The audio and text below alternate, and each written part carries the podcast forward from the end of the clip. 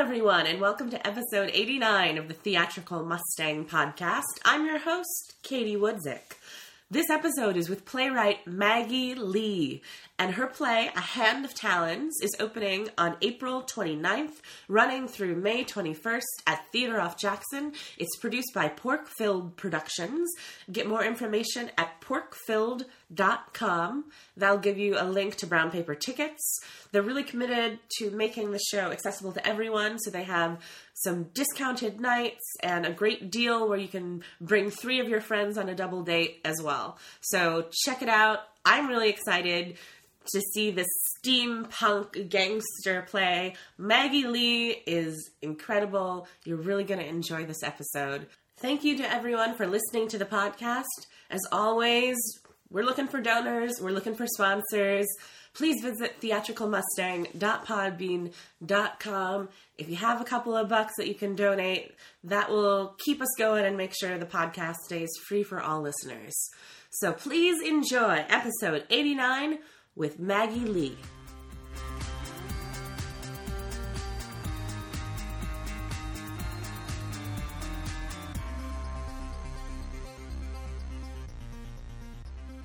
I'm very excited to have a talented artist on the podcast today. Today, today, today, today. Maggie Lee is here. Hello. Hello. So the first time I experienced your work was as an actor. You were in uh, Do It for Umma at Annex Theater, and you were evil and fantastic. And the house, it was sort of uh, a show that sold out for Annex. And I just wanted to get your two cents about being in that production and what that experience was like for you to kick kick us off here. Uh, so, so it's very interesting because it, it was actually my first acting gig since high school. Oh wow! Um, so, because I, I was I was actually a failed actor in college, which is how I started doing other things. Um, so I haven't really um, did any acting. I've done sketch comedy before with uh, Pork Filled Players, where we wrote and um, acted in our own sketches, but it was not like a full length play of like dramatic proportions. right. And so um, my friend Seayoung Yim, who is incredibly talented playwright, uh, wrote this play, and I read it, and I was like, oh, I was in the initial reading, and I just, I was like, I this is a, this is so everything that is in my brain about being Korean and having this like turmoil and the rage and. And so when they said they were going to do it at Annex, she said, "Oh, you should try for this part." And I was like, "Oh, I haven't been in a play, and you have to go to rehearsal like every day. Like, what is that? I don't know." and uh, so it was really stressful. so I was like, okay, fine. Well, I'm just gonna do it and not worry about it. And then it was so it was such a great experience of like being an actor again and like experiencing that and like I had a lot of rage going on in my life at the time, so it was great to like channel, channel that into like being horrible and, and making out with people and like killing people and you know all kinds of fun stuff. So I'm glad that it came through. You, you got for to you. your alter ego. Yeah. And pleather pants, which was Yeah, my costumes were fabulous. yeah. I was so excited to find those at Target. Fifteen bucks. Fifteen bucks Yeah. at Target, Target So- boutique. Yeah. So that was so that was um that was really great to have that experience be so powerful to be my first acting experience back on stage and so I don't know I don't know if I want to do it again because it was so it was kind of like a lot but yeah Well, congratulations. Yeah, but that thank you. run. That was just an exceptional production. Uh, we had such a the audience was amazing like we had no idea we were like oh well maybe people will come it's tuesday wednesday you know and like people couldn't get in it was just i we, i couldn't my brain was exploding i couldn't even as a producer too you're just like what is, and and some this? folks, uh, maybe who felt like they didn't have plays for them written for them necessarily, and maybe some new theater comers that were coming out to check yes it out. yeah for sure and and you know they were making an effort because it's capitol hill and it's on a tuesday wednesday night and you gotta really like make an effort stairs. you gotta find the stairs and you gotta yeah so um, it was great we really had a wonderful time Right on. yeah We're here to talk about a play that you've written yes because for Pork Filled Productions. A Hand of Talons is opening April 29th. Where did this show come from? Okay, so this show is the third in a series of um, plays that are set in a steampunk alternate universe, and um, they are not sequels and they're not direct directly linked, but they are definitely in the same universe, and they they reference some of the same events that happen. So this play is actually a prequel to the other two, and what where it really stemmed from was um, uh, I was in this. I was in a writers. I'm in the writers group, uh, the Cis Writers group, and we do a reading series every year. And so I was writing a play a year to try to just be like, I'm going to write a play a year. So I just was like trying to find inspiration. So the last play that I wrote was uh, the Tumbleweed Zephyr, which we produced last year at 12th Avenue Arts. And in that play, they reference this character, Wilhelmina Yao, who is this terrifying mob boss. who everybody is just completely like they they don't even want to have any like people are running away from her. Okay. And so like she's not on stage and they just talk about her. And so I started thinking, oh, I wonder why she's so scary. And it's so interesting. Like this woman who's like, why is she so terrifying? That must what happened to her. And so this play is about how she transforms from a naive young girl into um, the the head of the Yao clan. Wow. Yeah. So it's sort of uh, her her origin story. So you're sort of answering a question that you asked in another play that you wrote. yes. Awesome. Yeah.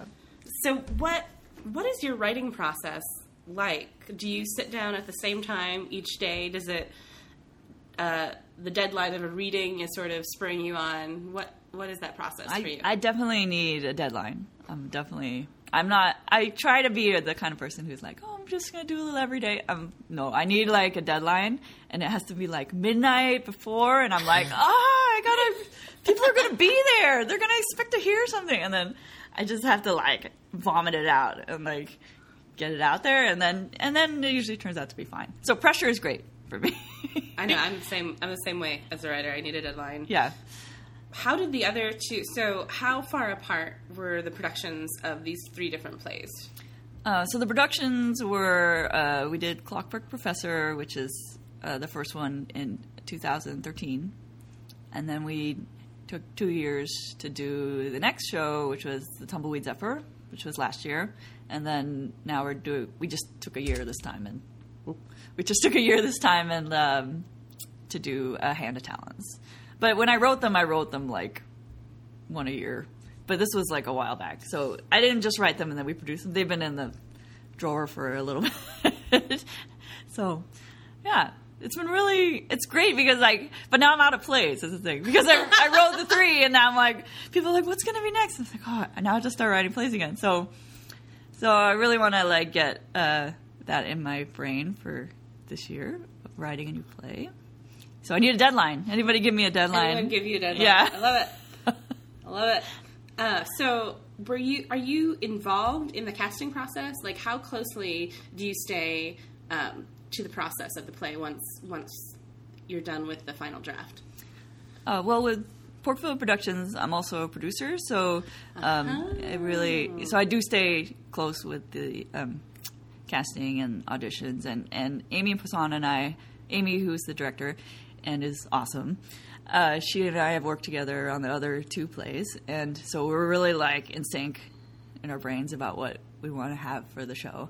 And um, she's um, been really great working. She's done uh, oh my gosh, she's done three plays, one that's not mine, with Pork Filled Productions, and she's always been really great about the diverse casting that we have as our mission and um, putting in the work that you need to do to make that happen. Because I think it's it's definitely some it's definitely work. It's, we you put the you put the audition notice out and you try to get people interested and and it's really hard to get diverse actors to come in because they for whatever reason i mean i think it's that thing of like maybe they think oh i'm not going to get cast or they're just saying that because they you know want to check a box and they're like no we really want you to come in and like try out. And so you have to you have to find them. You have to call them. You have to find a friend of a friend. You have to so you have a casting process of a casting uh 51%. Yes. Of your actors are diverse. Of actors actors of color. Of color. Yes, yeah. we try to we we're trying to stick to that. Yes. I love that. That's fantastic. I think you just drawing that line in the sand is such an important thing because it's not an option, right? You're yeah. putting it right out there. Yeah. What have you found successful to try to get actors to come in for those calls? Um, I think that one thing that is really helpful is that um, Pork Filled already has a lot of connections with the Asian American theater community, so uh, people know that we're legit and they've worked with us before on Right. other things. Um, the other thing is that now that the other two plays have been moderately successful, um, people have gone out and seen them, and they know what what our deal is.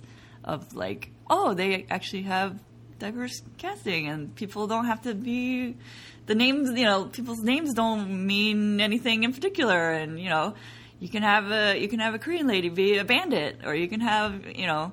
An African American woman and a white woman be sisters, and it's totally fine because this is like a steampunk you know alternate universe so we can make up our own rules and um, i think that having the other two plays out there as an example helps So I hope. actors, actors are able to see themselves Yeah. on stage yeah uh, in any role instead of Yes. possibly a role that they might not want to take. I know that we were talking a little bit about that before we started recording, Mm-hmm. but what have you had feedback from actors who've been in your plays that it's been empowering to them to be any part in the show instead of maybe the maid or maybe the one col- you know I think I've heard from other actors that they just don't want to go out for those yeah you know servant roles anymore yeah because or the convenience store owner or whatever they sort of stereotypes Yeah. that they get boxed into. yeah and i i i think yeah we have had people come and be i mean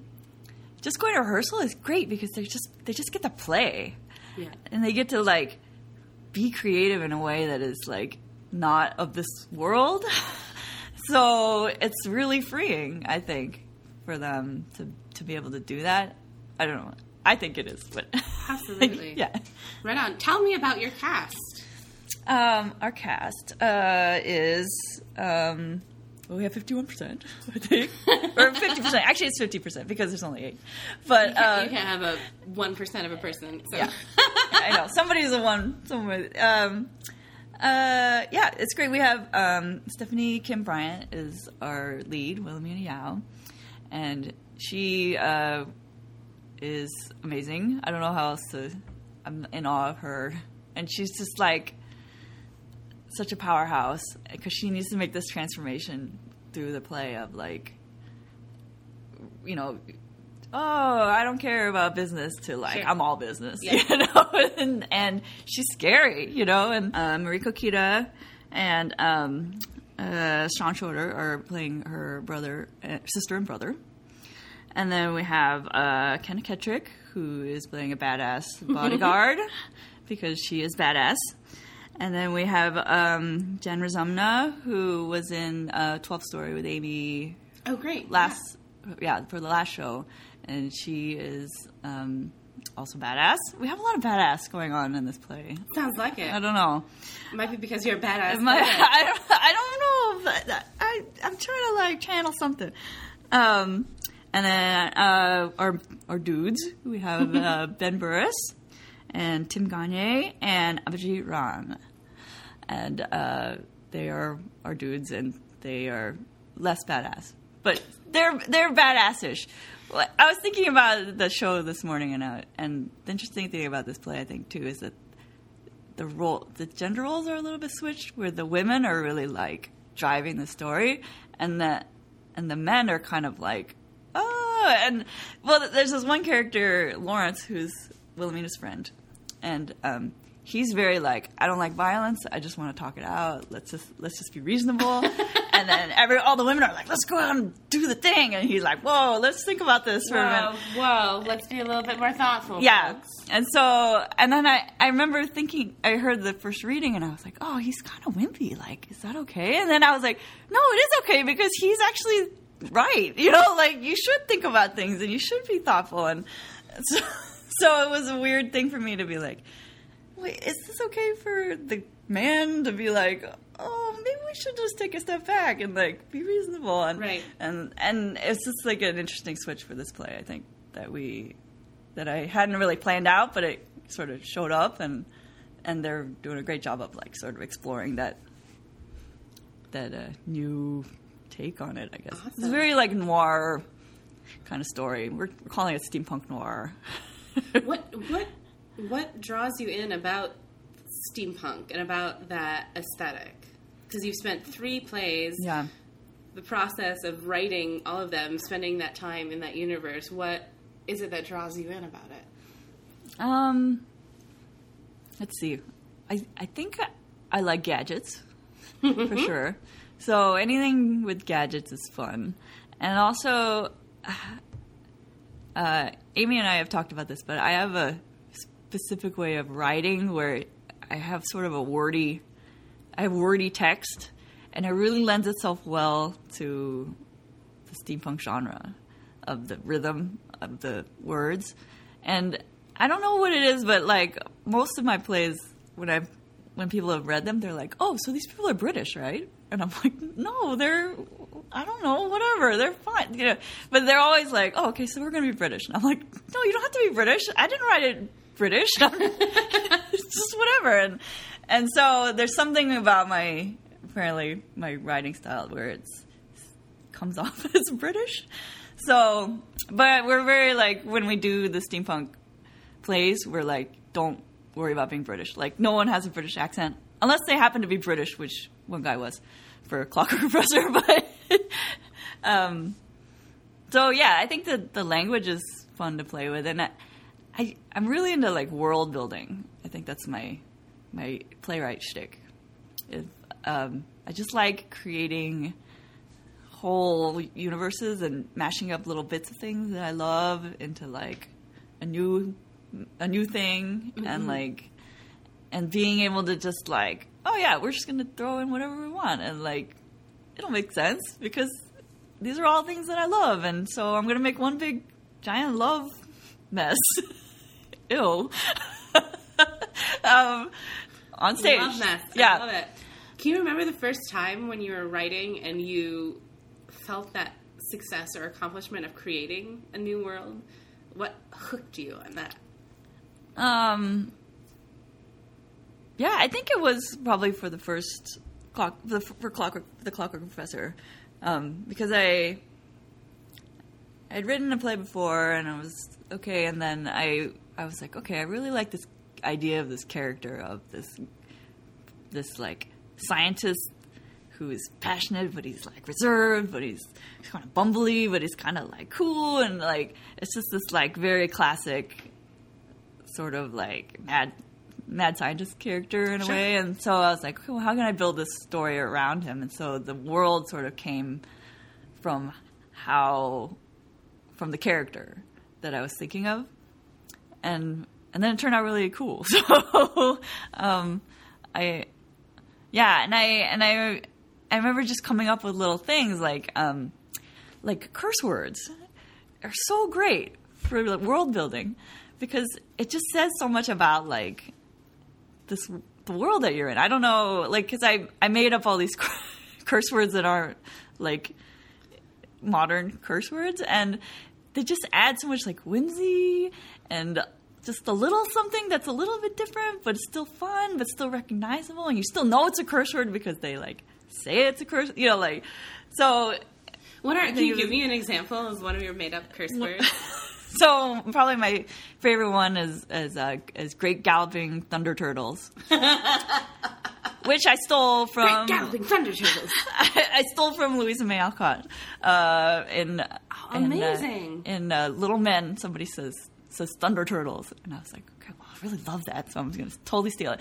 And so uh, so I added my Great Galloping Thunder Turtles, and so everybody loves saying it now at rehearsal, and. um and it just adds like this thing, and you're like, "What is a thunder turtle? Where you know, why is it galloping? Where's this is like a mythical creature?" And like, and so it's just sort of fun to like have it have this world spring forth from just like small things. I think. Absolutely. Yeah. You cited Louisa May Alcott. Yes. Who are some of your other uh, inspiration? Where do you find inspiration from, both um, in story and in writing? Uh, well, let's see. Um, well, I'm total. I'm a total uh, anime freak. So Awesome. I love anime. So I get a lot of um, inspiration from that. I think they always have these like really big dramatic stories, so I'm always kind of like drawn to that. But then humor too. It's sort of weird.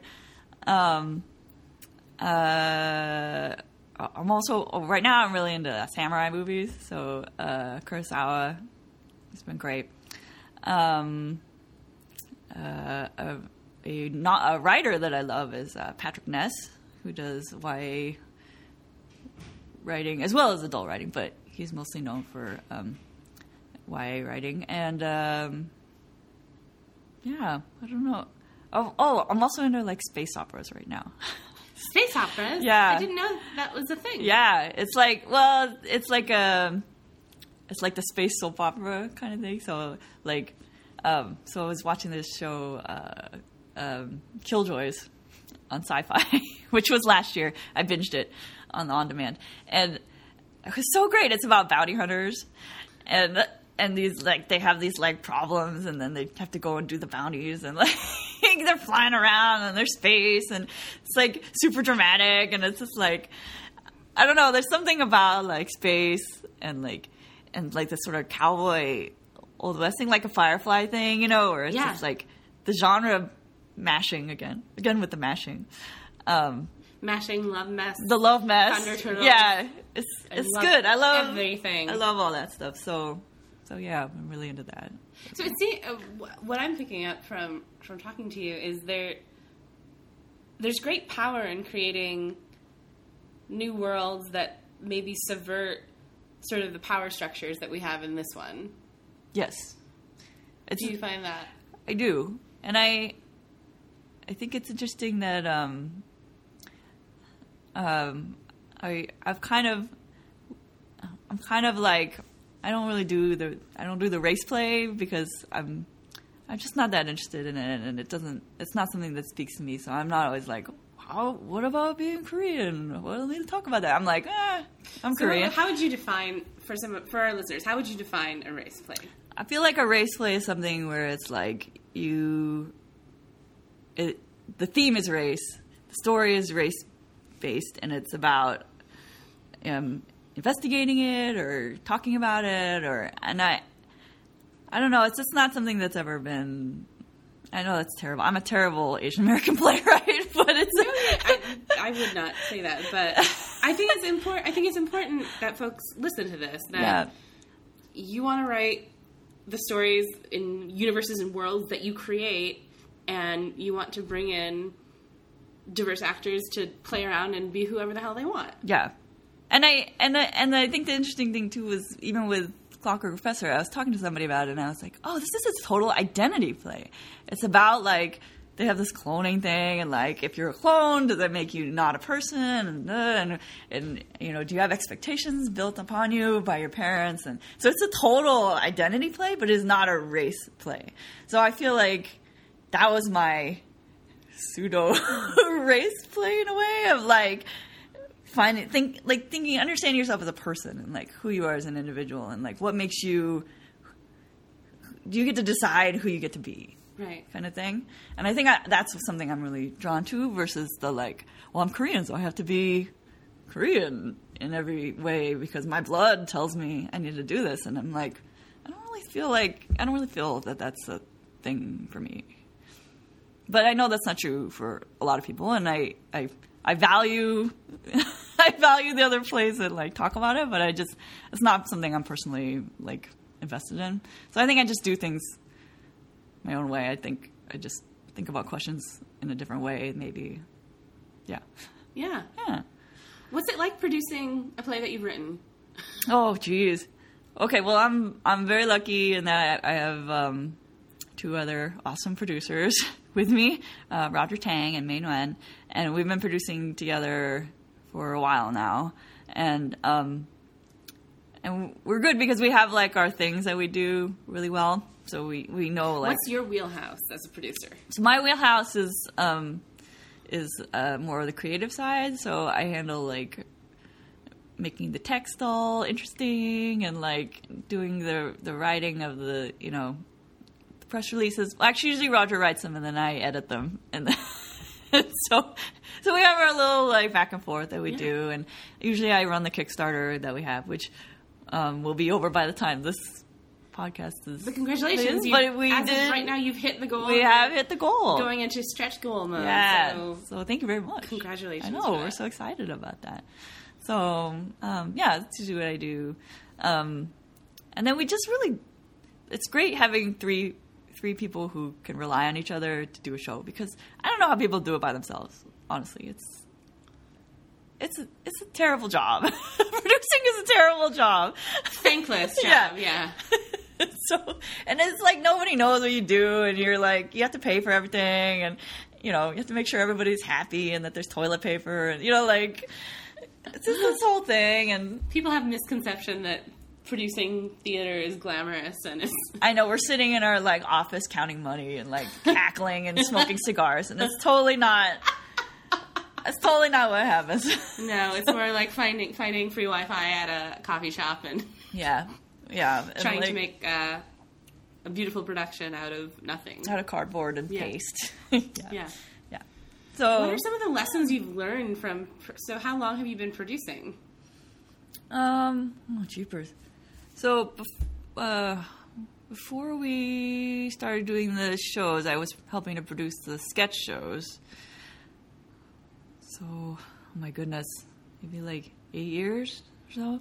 Sketch sketches is like a little bit different than producing Sure. plays because sketch you can do anywhere, and you know, you just show up and like No sets. and- no sets, and you gotta make sure you have enough rubber chickens and like and like toy guns, and you're fine. You know. so many quotable moments from this podcast already, and we're like maybe halfway done. This is amazing.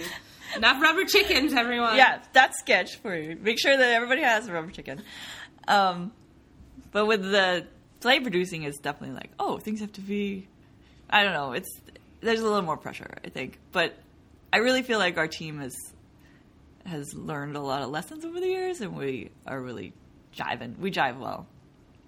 So, you guys are awesome. Thanks, Roger and May, for being awesome. Let's talk about the Theater off Jackson space a little bit. Oh, yeah. I love that space. Oh yeah. Why did you decide to produce this show in that space? Uh, well, we have a um, a great relationship with Theater Off Jackson. They're kind of our unofficial home base. Um, they're really, um, especially for Asian American theater. That was where the old Northwest Asian American Theater was, and so they have a relationship with um, a lot of the groups in town already. So we've done sketch there before, and we did um, several of the Pork Filled Productions plays there before. And Patty is Patty and the team. They're so great and they're so welcoming, and we just know where everything is, and we know you know it's so comfortable. We were at 12th Avenue Arts last year, and it, which was also great, but it was really intimidating because it was so big and it was so new, and like we didn't know where the light switches were, and where's the mop? I don't know, you know. And so, so that was like its own little stress. But coming back to the Theater Off Jackson is like ah, you know, like Feels like home. comfy pajamas and yeah, then we could really like concentrate on like putting this great show on. And um, the space is also going to work really well with the play because the play takes place in a underground gambling club. And so this it's place sounds so sexy. it is Keep a going. super sexy badass play. And so it's like the back room of this like underground gambling club. And so Theof Jackson, you know, you go down the stairs and, it's, and it's like international districts. It's already a little bit mysterious and like, you know, you go down the stairs and you're in the secret space and then the the theater it's like roomy but it's it feels cozy and so you're kind of in the action and so I think it's really going to work awesome with our So if you were curating someone's evening, Mm-hmm. they're going to come see a Hand of Talons. Where are you going to send them for? What are a couple places you might send them for dinner beforehand? Oh, I thought about this question before I got this. That's. I'm so glad you asked. Me. Um, let's see. Well, I we always enjoy World Pizza, which is around the corner, and they do pizza by the slice, and it's so great because we just run over there and get pizza. We go. We have pizza like so much during tech, so they're great, and they have coffee, which is also really important. um, uh, I also uh, Eastern Cafe is a great uh, place for coffee and crepes. They have giant crepes. Um, and then um, I like uh, Gossip for bubble tea, which is down the corner, around the corner there. Um, and then a personal favorite, I, uh, Red Lantern. I like Red Lantern. Oh yeah. Yeah, on Jackson. This place is good. And uh, and you can always hit a Uwajimaya Food Court because they have everything. Fun too, isn't it? Yeah, there is so many good places to eat. So you can just make a total fun evening out of dinner and a show, or you can do a show and dinner because everything's open late. So yeah, it's great. You're and you're gonna bring five or six of your friends, You okay, are. people? And you're gonna and we have a. I'm just gonna plug this real quick, but we have this great double date deal. Tell me all about it. which is wait, let me look at the thing. Oh, so it's four advance tickets for fifty dollars. So you can bring four people for fifty dollars, and you save money. And it doesn't have to be a date; it could just be four people, friends. I think I can do math. That's less than fifteen dollars a ticket. It is. It is. So it's it's a really good deal for groups because we want people to come out and have fun. That's the other thing. Our shows are fun, and that's like number one for us. Well, it seems what I. What I'm sort of, I'm just becoming a really big fan of Pork Filled Productions before even having seen a production of theirs Wow. because it seems like okay, black and white diversity commitment. I shouldn't say black and white, but like an out clearly outlined commitment Yep. to diversity in casting. Number one, commitment to fun. Commitment to fun. Yes. Number two, and then what I loved about reading about your Kickstarter, the stretch goals uh, are all about funding accessibility to the show. Yeah. Can you talk a little bit more about that? Yeah. Uh, so uh, right now, our stretch goal is uh, four thousand dollars, and um, we want to be able to offer ten dollar tickets to our matinee. Um, and th- we started doing a matinee um, just to try it out. A lot of people in town don't do matinee. Fringe theaters don't do matinee, but um, we found that like the matinee is great for people who can't go out at night, or it's too um, hard for them to go out at night, or they just you know whatever it's hard to go out you know not everybody can pick up and go out on a friday saturday night so having like a daytime show available has been really great for reaching out to those people and and um i don't know we're really like grateful for audiences like we want you to come we want you to have a great time we want you to be comfortable we want to make it easy for you because it's hard to go out like i know i you know you know how it is. Yeah, it's the thing is like, okay, where am I gonna where am I gonna park? Yeah. I want to go somewhere to eat that's within walking distance of the show, but Yeah. I want it to be yummy and awesome, but not too expensive. Right. And then because once and then I mean I I don't have children, but I have plenty of friends who do have children. Yeah. We have to pay the babysitter. yes It's a whole Yeah. thing. And so or that- you don't so want to take the bus at night. You know, like accessibility becomes really important. yeah, yeah, Because it shouldn't just be one kind of audience member who can come and see your show. right, right. We definitely want to respect our audience and like we love them. I mean, that's why we're doing this. You know, like please come and have a great time. We want you to have a great time. We want it to be easy for you. So we're trying to really make sure that that happens in whatever way we can. But you know, What's up next for you beyond this show for both you personally as an artist and then Pork Filled Productions? Oh, geez. Um, so Pork Filled, um, we usually produce maybe one show a year. So A lot of rest. After yeah, so we're gonna take a little rest. Um, but we, what we do have coming up is um, there's a National Asian American Theater Conference in Ashland in October. Wow. So Porkfield will be going down there to represent because Seattle has a lot of Asian American theater, and we're sort of the closest ish to Ashland. It's in Ashland, Oregon. right. Um, so we're gonna go down there in a big group and and have a party and like hang out and do stuff. Um, and then I'm trying to write a new play this year, and I'm I'm thinking about doing some kind of I've been thinking about the samurai buddy cop kind of story, but I Holy wow! But I don't know. and I'm also like really in, I've been into horror lately, so like like scary horror, not campy horror, because um, another one of my inspirations I forgot to mention is um, Lovecraft, H.P. Lovecraft. So I'm, Oh, yeah. I'm super into like creepy horror, not like hacking body parts off horror, but like super creepy dread horror. So I'm thinking of working that in somehow. So I'm going to try to on that. And I'm also into space opera. So I don't know. It could be like a samurai buddy cop space opera horror. I just have no words for how amazing you are. This is incredible.